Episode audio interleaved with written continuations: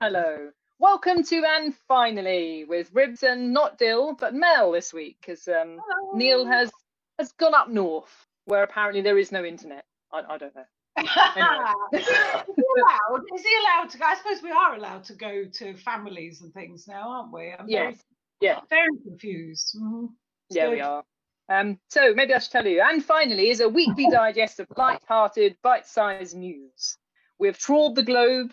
Well, actually, most of the internet, but no, not much of the globe, for the funniest news stories, and we'll now do our best to make them even funnier. So sit back and relax while we make the news worth listening to, and then music which I've not got ready.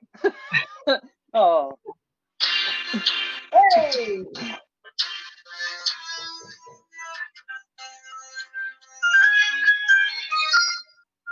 And finally, in reverse burnout news.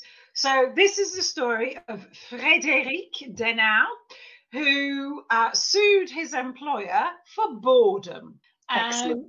And won. That's really excellent. So what happened was he was working at a perfume company in France, in Paris, mm-hmm. and he lost a key client. So they punished him by demoting him and giving him years of monotonous and demeaning duties, it said, which had nothing to do with his managerial position. And he was so bored, it was actually affecting his mental health. So he sued. Apparently it led to unhealthy eating, alcohol abuse, and risk-taking behaviour. Yeah, I mean, he clearly was having a very, very bad time. So he sued, and the tribunal awarded him €40,000. Excellent. I mean, it sounds like constructive dismissal, to be fair, doesn't it? And they made it so terrible they hope he left. Yeah. Yeah, I think it sounds good to say it's boredom, but actually there's a whole bigger thing going on here. I mean, demoting someone. I mean, I mean, in my publishing days when I used to have like a proper job and everything, if I lost a key client, I wouldn't have expected to be demoted, and I don't think people do. I think that's just harsh, and I suspect he just had a very nasty manager. We've all been there, eh? We've all been there. I can think of back to jobs that have been very boring that I would like to have sued. And like when I picked tomatoes, for example, that was very, very boring. And I could have sued her. I wouldn't have made much because I only made £2 an hour in the first place. £2? How long ago was this French civil service? It was a long time ago. Exactly. Yeah, the Ritz. £2 an hour. How long ago was that? Because isn't the minimum wage £9 or something? There was no minimum wage back then. This is many years ago. Yes. Okay. I used to cycle, I don't know, a few miles. It was maybe 4 or 5 miles to work. Start at 6 a.m, and used to sit on a little trolley and push yourself backwards along these rails and pick the tomatoes behind you into a box, and then you get to the other end, turn around, come back. No. It was so boring. Oh my God. But this was like a summer job or something. This was it wasn't your career.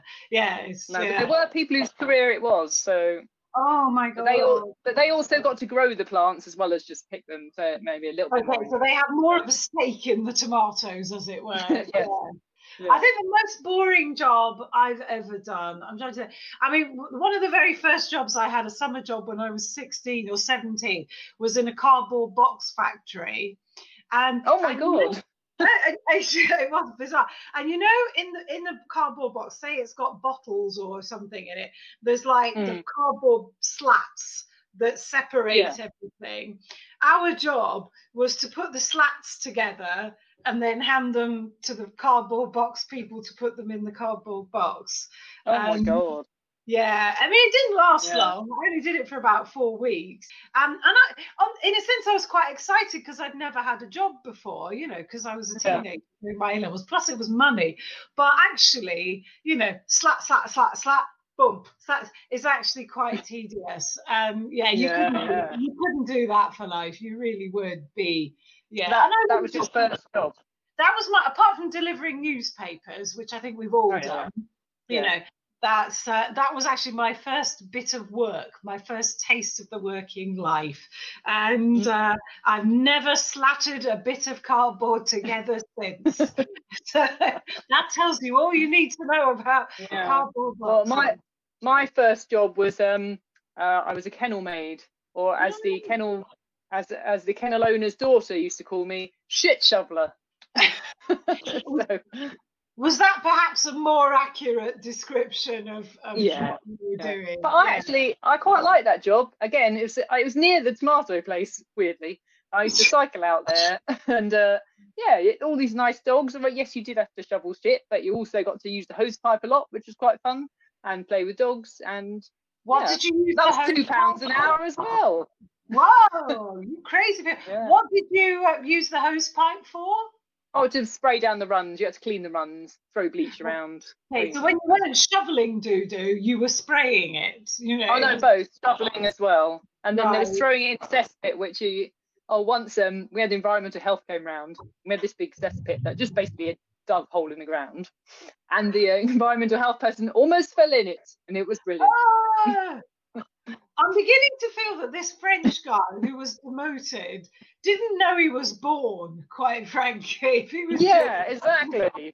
Tedious, non-managerial tasks working for a perfume company. You ain't lived, mate, if you haven't shoveled a bit, you know, down in Kent. Exactly.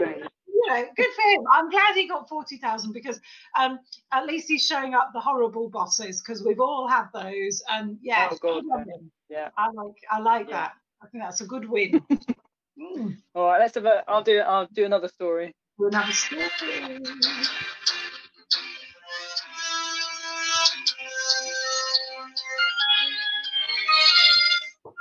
And finally, in Florida Man news, we all like a Florida Man story. This one, this is a man in Florida called Majid Esmaeili, or Magic to his friends. And he emailed the Tampa Bay Times recently with the subject line, SOS. My name is Majid Esmaeili, a.k.a. Magic, and I'm a prisoner in my own property with over 200 parrots. Which makes you think he's like in a house with 200 parrots, but it's not quite that bad. Yes. Yeah. So he has what's called a landlocked property. So there's property boundaries all the way around it. And he's got 400 parrots in a sort of sanctuary, and he can't get out because his neighbour who let him over her land has now said no, and so he is now trapped in there with all these parrots. So how is he eating and shopping? I mean, are people bringing in food, or is he? No, because they can't get in. So she's blocked this access because they've had an argument about something, and so he's eating. There's a lot of bamboo shoots and banana trees on the land. Right. So he's eating that. Okay, I just wondered if he had started eating dead parrots. I know, plucking and roasting parrots. Because parrots live for years, so if he's hoping for I mean, some of them. Is it the African grey that's supposed to live for over 100 years or something? And you're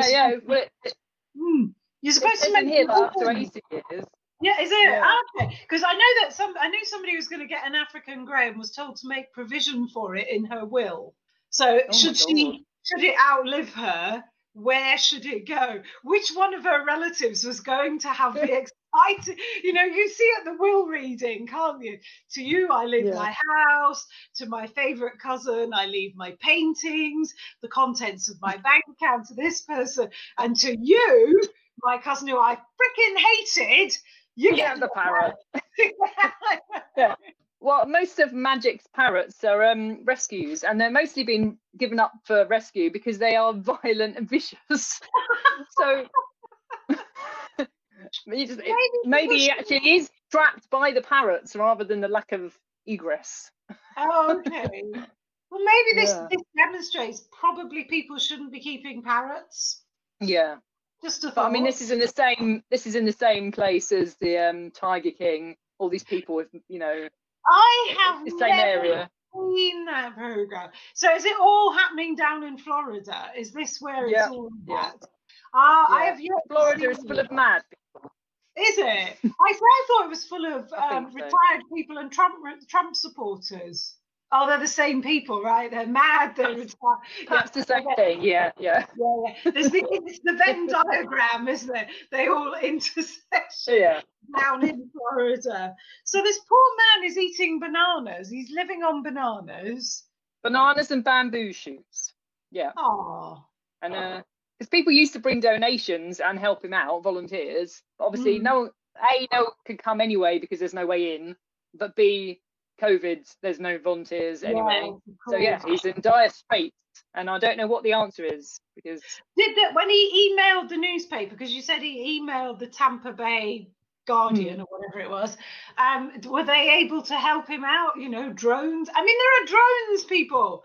Drop the ball. Yes, that's a good point. Yes. Yeah. Drop the poor. There must be somebody in Florida who's got a drone and drop the poor man some supplies. God. Well, this extensive article doesn't actually say what's happened to him. Just that he's trapped there with his birds. I mean, it goes on and on about all sorts of things, but no, it just doesn't say. It's left to us to write the ending for the story. And what do you think the ending should be? What should happen to this poor guy? Well, it's clear to me that there is another entrance to his property, but it's been allowed to get overgrown and you can't use it, and somebody else put a gate over it and stuff. Obviously, someone needs to clear that out, and then he'd be able to get out. That's all. And back in this miserable neighbour he's fallen out with, who's taken him to court for like a huge amount of money, just to apparently he used to. So she sold him the land in the first place, and with the agreement that he would be allowed to get out over her property, because obviously it's useless otherwise. And but apparently there was another agreement that she would let him ride her horses on his land, and. She's got riding stables, but his parrots scare the children that she takes on the horses, and so that's how they've fallen out, I think. This really hasn't worked as an arrangement, has it? But he owns the land, so she can't. Yeah. Oh, poor guy. I actually feel sorry for him. I think he's doing good work because he's rescuing distressed animals, birds. However, he also says he says they are quite noisy, but it's like if you live near an airport, you get used to it after a while. So I don't know how noisy they are, but it sounds quite noisy. If it's the same level of noise as living in Hounslow next to Heathrow, that's actually quite a lot. Also, Heathrow has specific hours. You can't fly before 5:30 in the morning or something, and after 11 o'clock at night. I don't think you can give parrots a timetable like that. I mean, no. But when people have birds at home, they put covers over their cages, don't they, to shut them up? Does that work? Does that work? I don't know. I mean, does it work with budgies? Because do budgies go to sleep? Of course, we don't know this because they've got the cover over them, so they're like Schrodinger's budgie. They're Schrodinger's budgie. They're both awake and asleep at the same time. So I don't know. I guess they have to sleep at some point, the birds. But I don't know. They're tropical. So I mean, does that make a difference? Probably not. Well, I don't know. They have nighttime in tropics, I think. Don't they? Yeah. As far as I know, I mean, I love a good parrot. Parrots are beautiful. They are just... Yeah. Amongst the world's most beautiful creatures. But I think if I was in close proximity to 200 of them, I would actually freak out a bit. Well, I mean, the noise must be incredible, and the smell. And the smell, because you got, I mean, even a budgie, if you have a budgie in a cage and you're cleaning it out, it's a bit whiffy. And he's got to get out. He's got to look out. How is he looking after 200 parrots on his own? He must be knackered. Yeah, exactly. Yeah. Because presumably they're not all in the same place at the same time. I mean, personally, I wouldn't want to go into that house now because might be a little bit whiffy. Yeah. Just saying. Well, feel sorry for Mr. Magic. Me too. Bless him. But not sure what we can do to help. No, we're just laughing at don't get parrots. They live too long. Exactly. Exactly.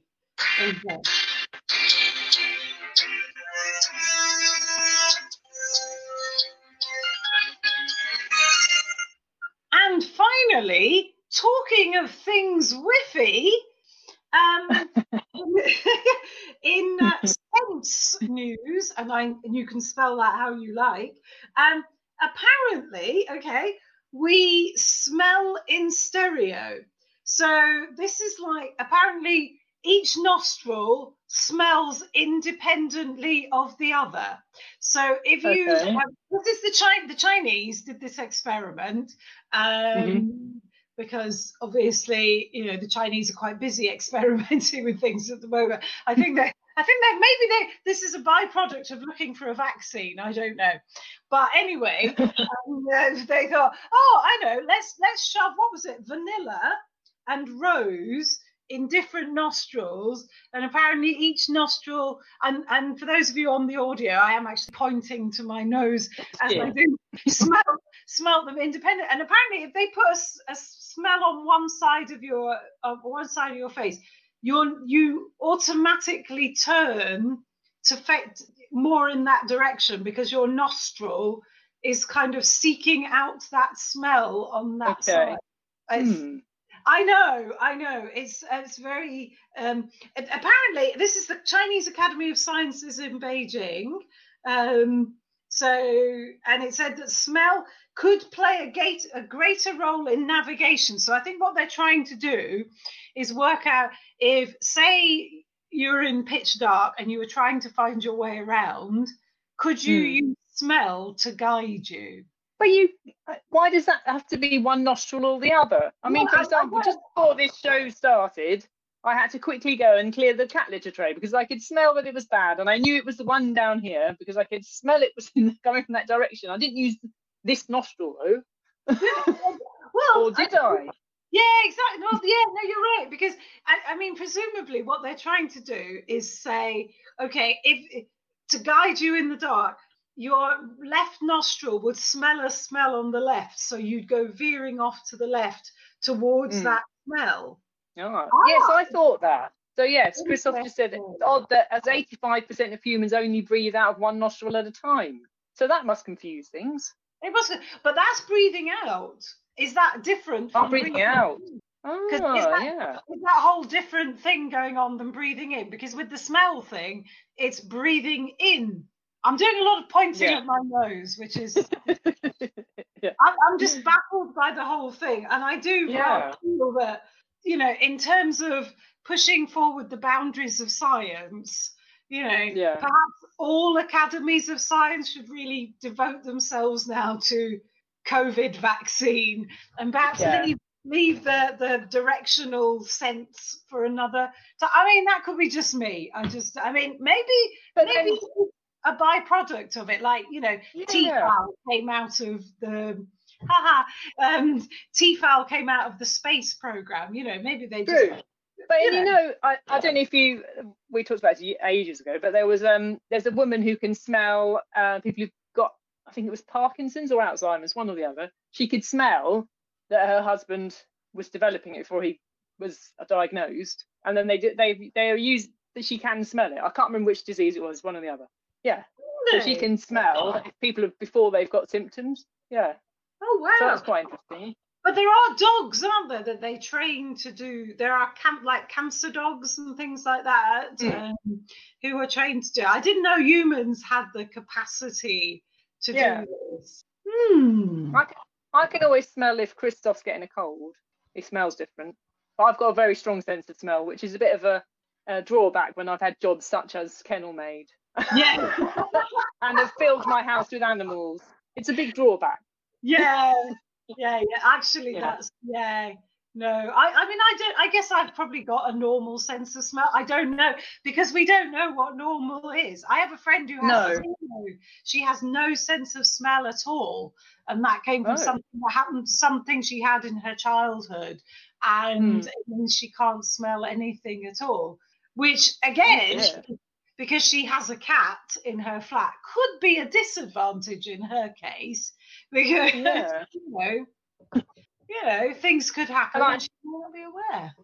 And I suppose her sense of taste must be completely ruined as well, then, because isn't a lot of taste smell? It's to do with smell. I think that is the case actually for her. I think, but you know, it's a shame. I don't know.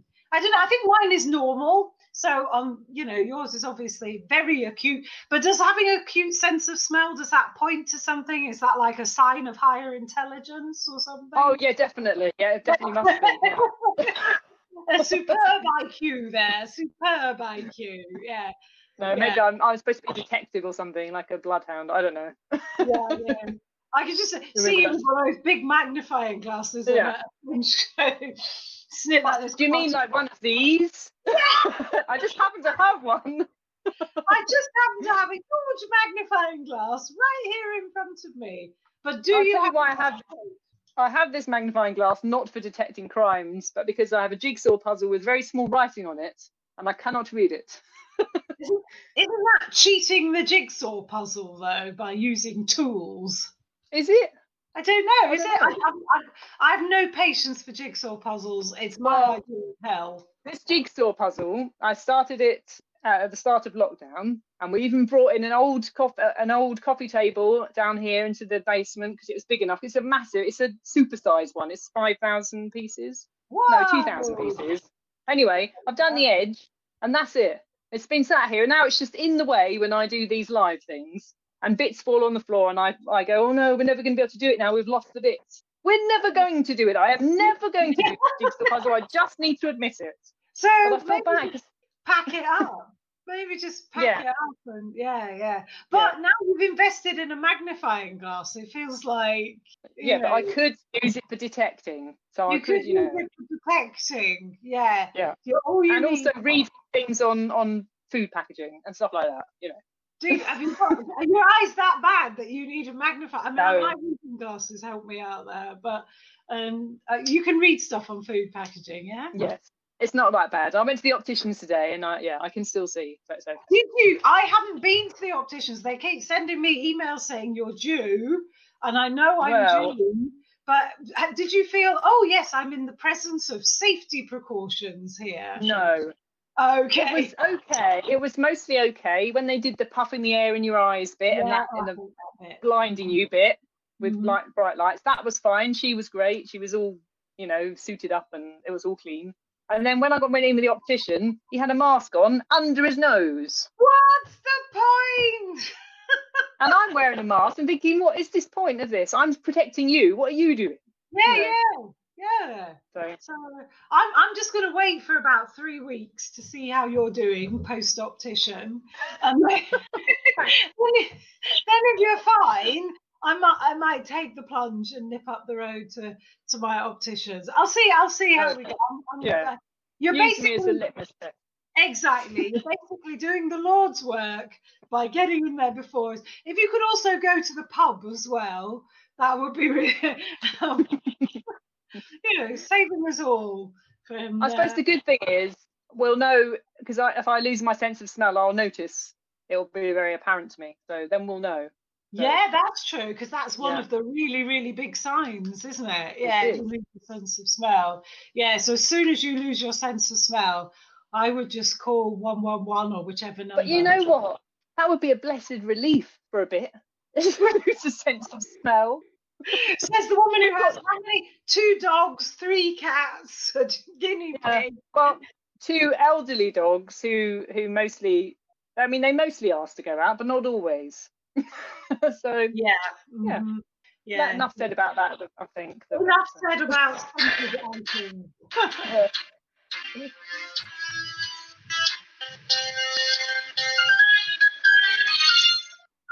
And finally, continuing in the smell topic. Oh, I know where you're going now.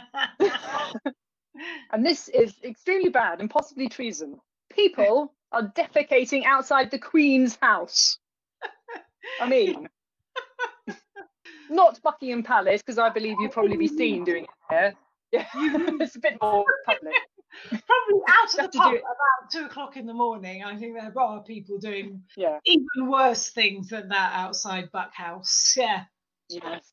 But no, this is at Balmoral, and because there's lots of walking around Balmoral, and obviously that's nice. But people are getting caught short, and there's nowhere to go. And the reason why they know that this is happening is because they're using wet wipes and leaving them around. Hey. What is wrong with people? Wet wipes don't biodegrade, so you shouldn't be using them anyway. But I mean, why are you using wet wipes? Why do people use wet wipes for everything? Yeah, I know. It's just, We've gone all snowflakey now, haven't we? Do you know, when we were kids, I don't know, maybe you're a bit younger than me, but at school they had that Izal toilet paper. Do you remember that? Oh God, yeah, we had that. Yeah. What is that all about? Yeah, I know. It was awful. It was horrible. Just crinkly, disgusting toilet paper, and you know, we put up with it because we were made of sterner stuff. There were no wet wipes. In 1972, we just cracked on, so to speak. And I realised I shouldn't use the word crack. The minute it came out of my mouth. Are we editing this? No. But you know, on that front, I was watching EastEnders is not on at the moment. Not that you care, but I do anyway. And they're doing these things. They're doing socially distanced interviews with two cast members and that ginger woman, what's her name? Some investigative reporter woman, I can't remember what she's called. Stacey Dooley. Somebody Dooley. Yeah, her, yeah. So she's interviewing them. And it's quite interesting if you like EastEnders because they're in different parts of the set, so that's quite interesting. Okay. Anyway, so Letitia Dean, who is Sharon. Is she still in Mitchell. It? Yeah, she's been in it since the start. Yeah. And anyway, she was talking. She said, back then, they used to wipe our faces with a hot flannel. Flannel, that's not a word people say very often anymore, is it? I thought, I still use flannels. Do you own flannels? I've got loads of flannels. I don't use flannels these days either. Oh, I do. I was never a big fan of them, to be honest. I was never a fan. No. And I know that they're supposed to be good. And do you ever have... If you've ever been to Germany or some places in Europe, maybe they have them in Finland, they're like a glove, the flannels that are like a glove. Oh yeah, they're weird. Yeah, they are, and you're supposed to kind of flannel yourself. I found those very not. No, well, I never use flannels now for taking my makeup off because I've started using coconut oil to take my makeup off because I have a huge jar of it for cooking purposes, never used it. There you are, that's in French. It has a world. There's an actual toilette glove, I use Europeans. So I just use a hot flannel to take my makeup off. And of course, if you're in a rush, a horse wash at the sink.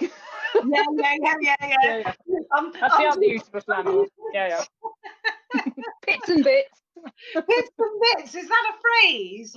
Or did you just make that? It's my phrase. I don't know if it's anybody else's phrase, but that's what I say. Okay.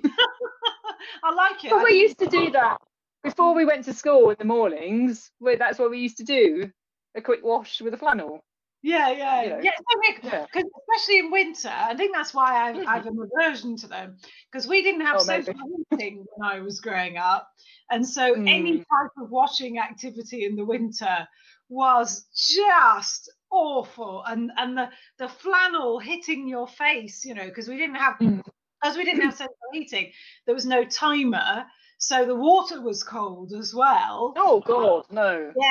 Unless somebody remembered to put it on as they got up, and then you managed to get up 20 minutes after that, and it was horrible. And so you'd have cold flannel, and I think that's probably where my flannel aversion comes from.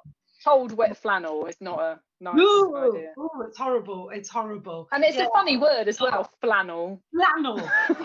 Because people used to talk about flannel trousers, because men would wear flannel. Flannel. What on earth are they? They're not made of flannels, are they? Because that would be weird. They're not toweling trousers, that's for sure. Can you imagine? Toweling trousers. Yes, but still better than trousers made of wet wipes, so you know, that's true. And that's the thing, back to wet wipes. So flannels are the answer to wet wipes. You don't need wet wipes. I never used wet wipes on my baby. Didn't you? So, no, because there's no need for it. Well, in Finland as well, they've got these they're like, well, it's like a little hose pipe attachment on this every sink, and every toilet has got a sink next to it, even in little cubicles, and they've got a hose pipe attachment so that you can use that as a sort of personal bidet. And if you've got a baby, you can just hose the baby. That's what you do. Hold the baby in the toilet, hose the baby. There you go. I think that's a good idea. And often if you travel to Muslim countries, Islamic countries, they often have, because of the way they cleanse and so on, they often have little pipes next to the loo that you clean yourself, not toilet paper, but actual pipes for cleaning yourself. And I think that also, because I think it's a good idea, because it also cuts down on waste, exactly. And it's brilliant, and it's fresh as a daisy all of the time, especially if you're a woman. It's great, fresh as a daisy. Fresh as a daisy. Daintiness, yes. You sound like one of those adverts we were talking about last night, yeah. Yeah, I've got flannel leak underwear that's pretty. Oh God, don't start it. Let's not go there. A little bit of wee won't stop me. No. Exactly. Because apparently, I hose it down. Yeah. But apparently, it doesn't stop these people peeing and pooing outside the Queen's house. Just lovely. I think they're doing it on purpose so they can brag, so they can say, "I relieved myself outside the Queen's house. I wonder if she was watching me out the window." Well, she wasn't, because she's not there, is she? But I don't know where she is these days, because... Oh, the article does say she's at Windsor. Oh, is she? Is that where she's isolating or whatever? Yeah. And it's harder to do it there. There's big walls around that, isn't there? I think. I've been to Windsor once in my life. I vaguely remember walls around the castle. There are big walls. But, I mean, I'm assuming there's some kind of security around Balmoral Castle as well. You can't just walk up... So. Can't just walk up to the front door and use it as a toilet. I'm assuming it's not like you can walk. People do it in people's doorways when they get caught short coming out of the pub. You don't just walk up to the doorway. No. I don't know. Well, Balmoral. I don't know. The people who manage Balmoral have actually tweeted information on advice on what you need to do. So if you need to pee, do it at least 30 meters away from locks or streams. Mm-hmm. If you need to defecate, please bury it in a shallow hole and replace the turf. Well, so you've got to carry a spade around with you, like they're going to do that. But isn't that camping protocol anyway? Isn't that when they're camping or going on long rambles? You have your little spade and you do the burying of the. But presumably, then you still need to carry some kind of how can I put this delicately, cleansing item. Yes. But I suppose if you were using toilet paper, you could bury it, right? Because it would degrade. Exactly. Biodegradable. True. Whereas your wet wipes aren't. But you know what? You could still bury them anyway. Yeah, it'd be better than leaving them lying around. I mean, that's just. Ugh. Yeah, exactly. If that's your choice, then I feel like we've centred on the bodily functions a lot. We have. This is. Yeah. I'm thinking the title of this episode will involve that.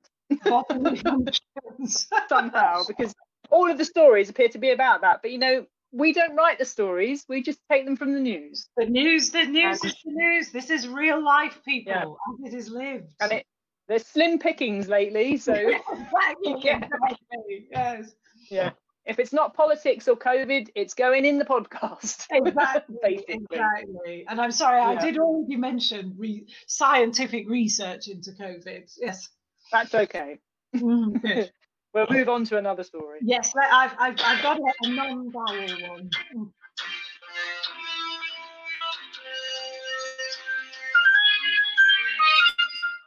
And finally, in It's Cheaper Than IKEA news, this is the story of a couple in Southampton who furnished their own flat by...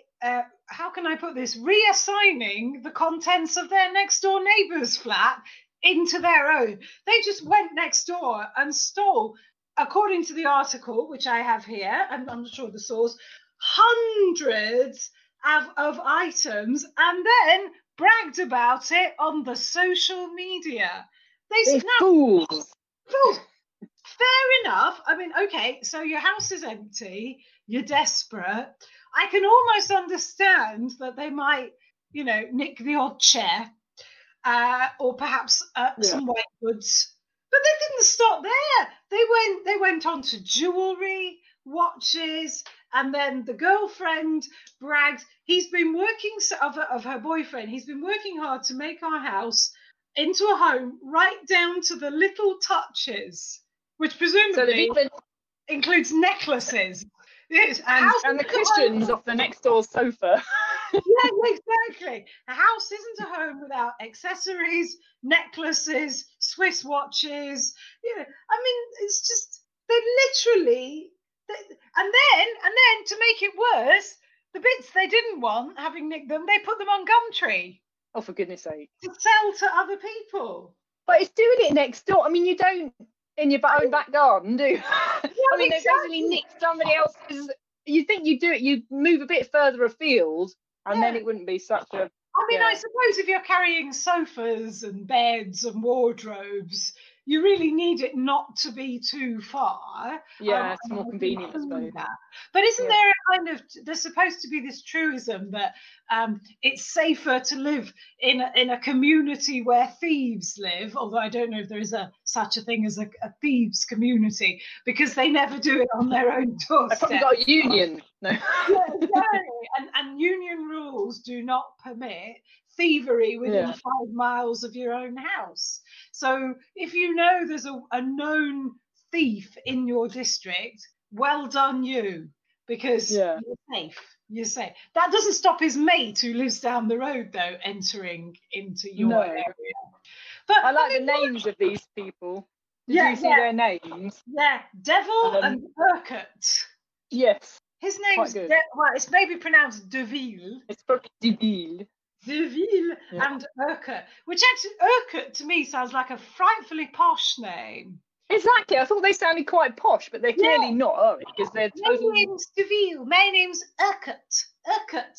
So, I mean, I don't know. Anyway, they both got time. He got 5 years, she got 32 months. So, good. I know. The universe is back in alignment. And presumably their neighbours have now got their property back. Well, yeah, probably. But would you want it back? I wouldn't want it back then. I'd rather have new for old. Yeah, well, yeah. Sitting on my furniture. Yeah, horrible people. It's been on Instagram. I don't want that. Yeah, she's been wearing the rings and no. But I wouldn't fancy putting it on social media. What idiots. I'm boasting about it. I mean, I don't, in fairness to her, I don't think she said... that my little king has been working hard by nicking next door's stuff. I think in fairness to her, she wasn't that specific. However, what an idiot. What an idiot. And apparently they did it all in one go, because at first I thought they'd been nipping in every now and again. Oh, right. You know, and that's what I thought. And I thought the neighbours kept coming home and going, I'm sure there was a picture on that. What was there not? But slowly gaslighting the neighbours by stealing one item at a time. There was no picture on that one. Oh, yes. Like, what wardrobe? You didn't have a wardrobe. You know, you always kept the clothes on the floor, darling. What are you talking about? In a pile. I mean, it's craziness. It's craziness. But maybe it falls into one of the categories on this. Yeah, on this podcast, we tend to have Florida man stories. There's quite a lot of those. Then we have fluffy animal stories and inept criminal stories. That falls into the inept criminal category. I mean, do the parrots come under fluffy animals? They're not really fluffy, are they? No, but I mean, I think they do. Yeah, they're kind of they fall under that. Yeah. Category. I mean, they don't sound very fluffy yet and friendly at all, but... No. I do like a good parrot or a parakeet. You know, they are nice. They're kind of nice to have around. So we've done everything, really, haven't we? Plus bodily functions. We've done all of bodily functions seems to be a category this week, yes. Yeah. Perhaps we have other bodily functions yet to talk about. Mm. Well, let's find out. Over to you.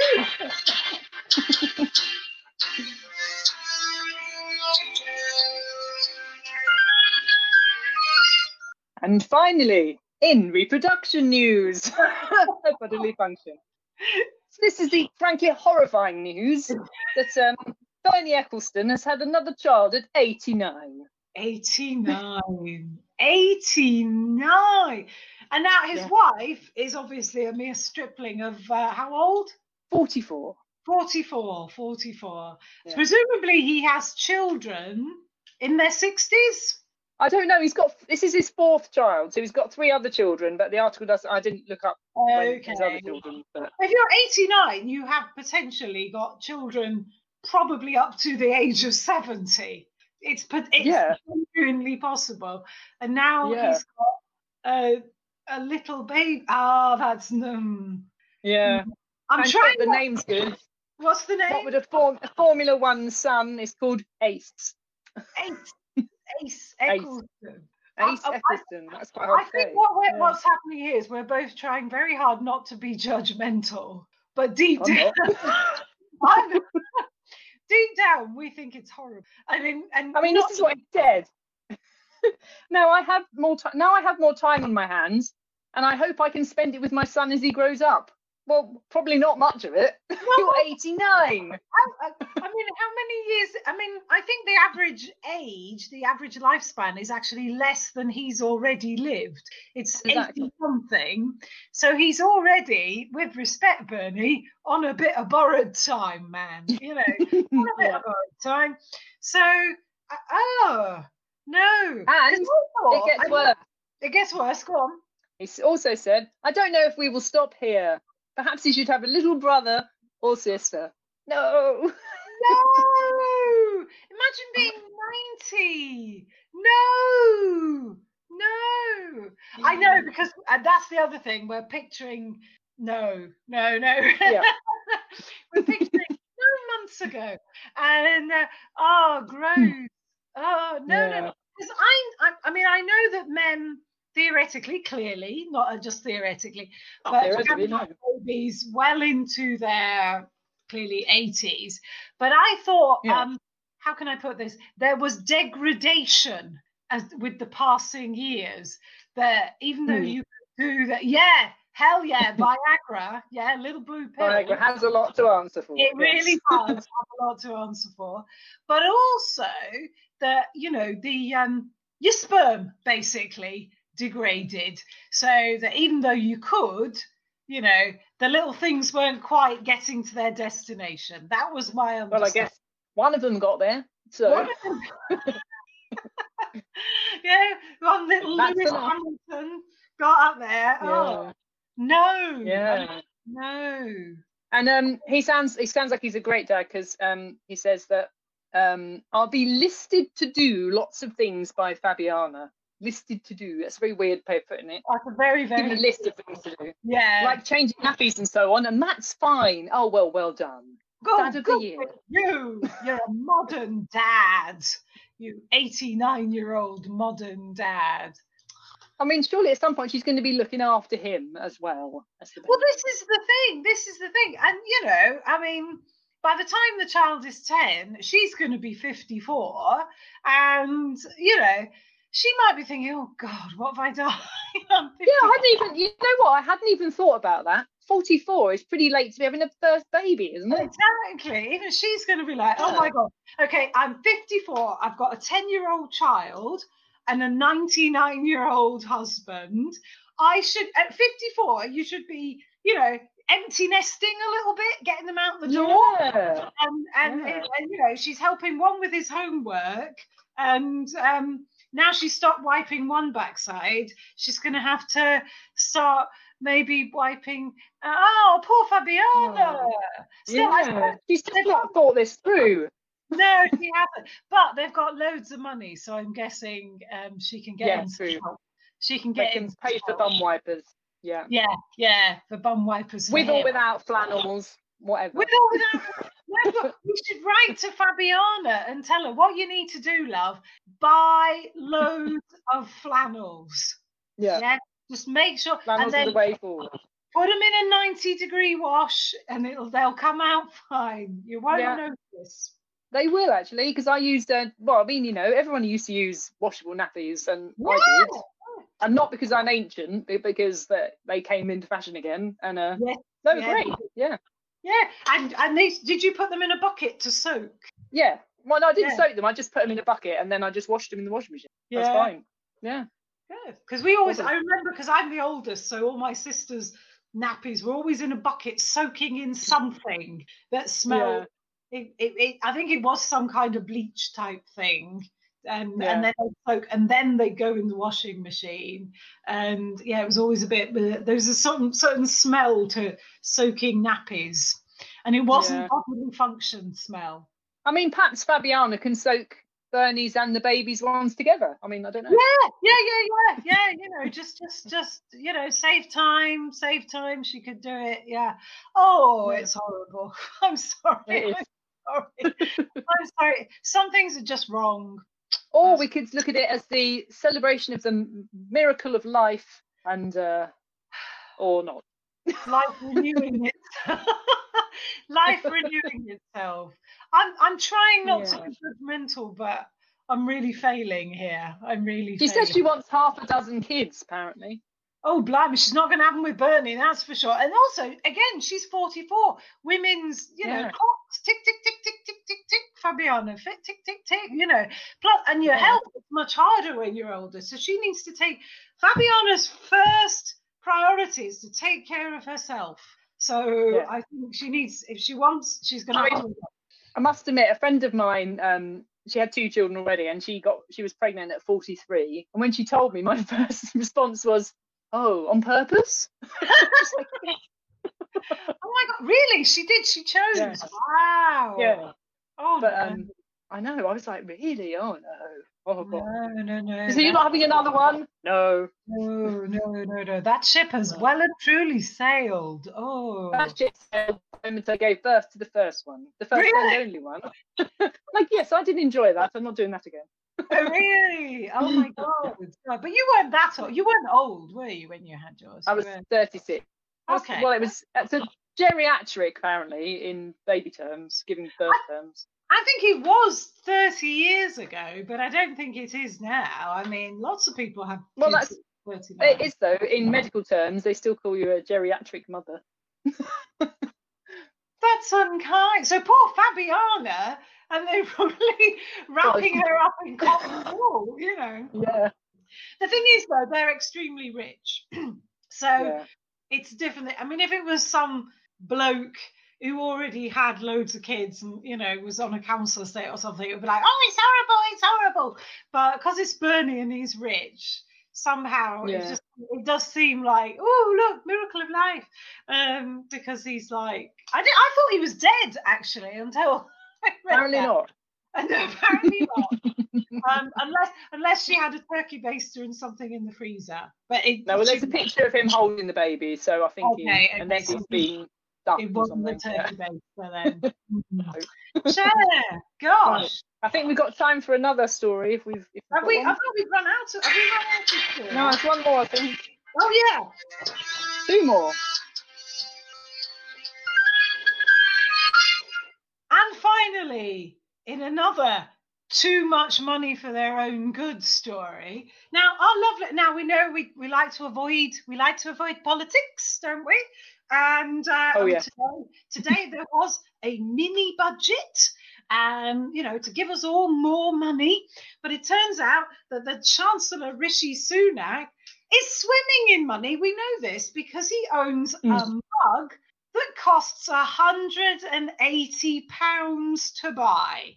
I mean, who's the mug? The mug who bought it, or the... Well, the mug who bought it was apparently his wife, whose father's a billionaire. So I guess, you know, that's pocket change. Oh, there we go. Then. One of those mugs that keeps everything warm or cold, depending on what you put in it. And it keeps it warm or cold for hours. And it has like a little charging coaster you can put on it. And it runs off an app. Mm-hmm. So you can change it. You can control your mug from a distance. Like, you know, the Hive heating. I don't know if you've got that, which I love. But you can control your mug, and it costs £180. Who needs to keep a mug of coffee warm for longer than it takes to drink it? Yeah, exactly. The fact that you can keep this coffee warm for 3 hours. I mean, to be honest, I've been on walks, like, for example, if you go on a walk with a flask of tea, but your average thermos flask will do that job for you for a good couple of hours at least. And I don't know how much a thermos flask costs, but I would say not much. A tenner would cover you.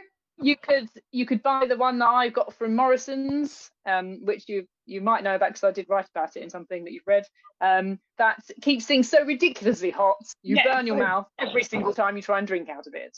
And so that was about £4, I think. Yeah. Yeah, there you go. You could have bought, I can't do the maths, but a lot of those for £180, yeah, and distributed them amongst the people you love. And but I just, so that I could burn all of their mouths. No. Yes. Not getting them out. Seriously. But you're right. Who needs to keep a coffee warm for 3 hours? Because quite frankly, maybe he wants to show us that he's just so busy. I'm just so busy. I just haven't got time to drink my coffee, you know? And I mean, does somebody, here's a question. Does somebody who goes to Waitrose to get the free coffee use a £180 mug? Because quite frankly, if you're getting the free coffee, do you know what? If you've got a £180 mug, leave the coffee for people who need it for free. Yeah. Quite frankly, I mean, I just think it's ridiculous. I mean, it's just a ridiculous product. I mean, regardless of the fact that he's got it. Yeah, it is. I just don't. Yeah. What is the point? What is the void? And you know, who thinks, oh, look, and you know, who thinks when you're buying your husband a present, oh my God, what am I going to get him? I don't know what to get. Look, this beautiful mug, and it's only £180. Yeah. I know. Mind you, there used to be those, you know, those, there's all these novelties, silly things you can get, and there are these milkshake mugs you can get that have got self-stirring mechanisms to stir your milkshake. Have you seen that? But I had one of those years ago. Oh, I've never come across one of those. But I know if I bought my husband a mug for £180, he'd be so furious with me. And I know what he'd say to me. He would say, because he always says this about anything that costs more than about 50 quid, you could buy a car for that. Yeah, gives you an indication into the kind of cars he owns. But he always says you could buy a car for that. You know, if I buy a handbag, which I don't now, but back in the days when I had a job and I bought handbags, he would say you can buy a car for that, and I'd say yeah, but I don't need to spend £3,000 making my handbag roadworthy. You know, £45, but you know, he just. But it doesn't work. Yeah. It just doesn't work. The analogy doesn't work. But honestly, I think it's a public service announcement. Buy a flask from Morrison's. Yeah, and then you'll be fine. End of. Yeah, nobody needs their coffee heated up for 3 hours with an app. I mean, yeah, I mean that's just the ridiculous bit. It's ridiculous. What does the app do? I mean, you take it down a couple of degrees. I suppose, say for example, you're in the office and then you go to a meeting and you accidentally leave your coffee. I suppose you could, under the table with your phone, do something with the app, so that it turns the temperature up. So by the time you get out of your meeting, your coffee is still hot. I'm struggling here. Also, it makes it sound, you know what it's like. When I lived in Finland and worked in an office, they love their coffee. The Finns, they drink coffee constantly. So there's always a coffee percolator on.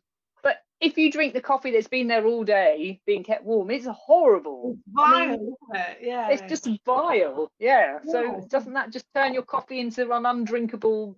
Yeah, probably. Because, you know, I mean, a coffee mug of any description or a flask is probably the taste is only as good as what's in it, isn't it? So, yeah. You know, if you put Morrison's own jar of instant in there, it won't taste better for having an app. Yeah, of course. We're assuming there's coffee in the mug.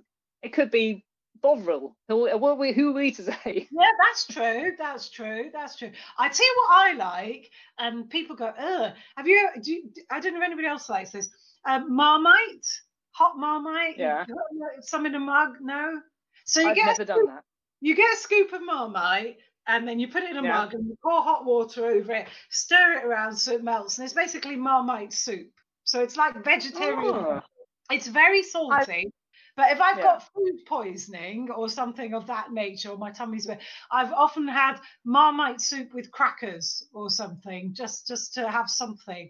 And it's really nice, and the salt is lovely if you're not feeling very well, and the vitamins. Wow, I've never heard of anyone doing that before. It's lovely. A bit of Marmite, hot Marmite. Mm. And for vegetarians, try it. For vegetarians who don't drink Bovril, it's actually quite, you know, it's like a savoury. Mm. By the way, if anybody who is Australian, it doesn't work with Vegemite. I tried. Oh. Well, it's all grainy Vegemite, isn't it? Yeah. Just Kopi Luwak. Is that the one? Kopi Luwak coffee. We're being asked. Is that the one that the squirrels eat and it? And the cat, they go civet cat, and it goes through its digestion. And we're back on the defecating. Yes. So yes, maybe Rishi Sunak is drinking Kopi Luwak coffee. Yeah, and that's why it probably is. Yes, I haven't tried it. I think Dan, my husband, I think he tried it in Vietnam or China or somewhere. But it's really expensive. You could buy it to take home. I think you're not supposed to bring it home. But it was like really, really expensive for this tiny bag of civet coffee. Well, so, of course, someone's got to collect it, haven't they? Yeah. And then wash it. It's a shit job, but... Hey, you can do it, mate. You could do it. I could do a whole show about shit jobs I've had. Literally. Yay! Yeah. So I was a veterinary nurse as well. That involved quite a lot of excreta. Oh dear. Well, I think nursing, like people nursing. Oh yeah. Oh, I haven't done that. Bodily functions as well. Oh no. I remember one Saturday morning I was working at the vets because we had to work one Saturday in fall, and our summer uniforms were like a. We had to wear like nurses' uniforms, and they were like a white one with light green stripes. And this Westie peed all over me, like so much through to my underwear, and it made my whole dress see-through. And I was soaked with wee for the whole morning. It's great. Oh my God! Did you not have a spare one just in case? No. But that's unhygienic. Yeah, it's not pleasant either. Oh, and smelly. Fun days. Yeah. Hey ho. Yeah. Oh, I actually quite like that job. Yeah. Not for that reason, obviously. No, clearly not. No. But you know, the animals are cute. Yeah, the animals are cute. Yeah. I've never worked with animals. No. I like my cat, and that's my lot. I'm good with my cat, and that's it. Don't want any other animals. No. I'd happily have all animals. I know you would. You would stick insects for crying out loud. I mean, well, they're easy to look after. But there's no line in the sand for you, is there? Any animal? There is a line in the sand, and it's things with 8 legs. Spiders. I'm not keeping them.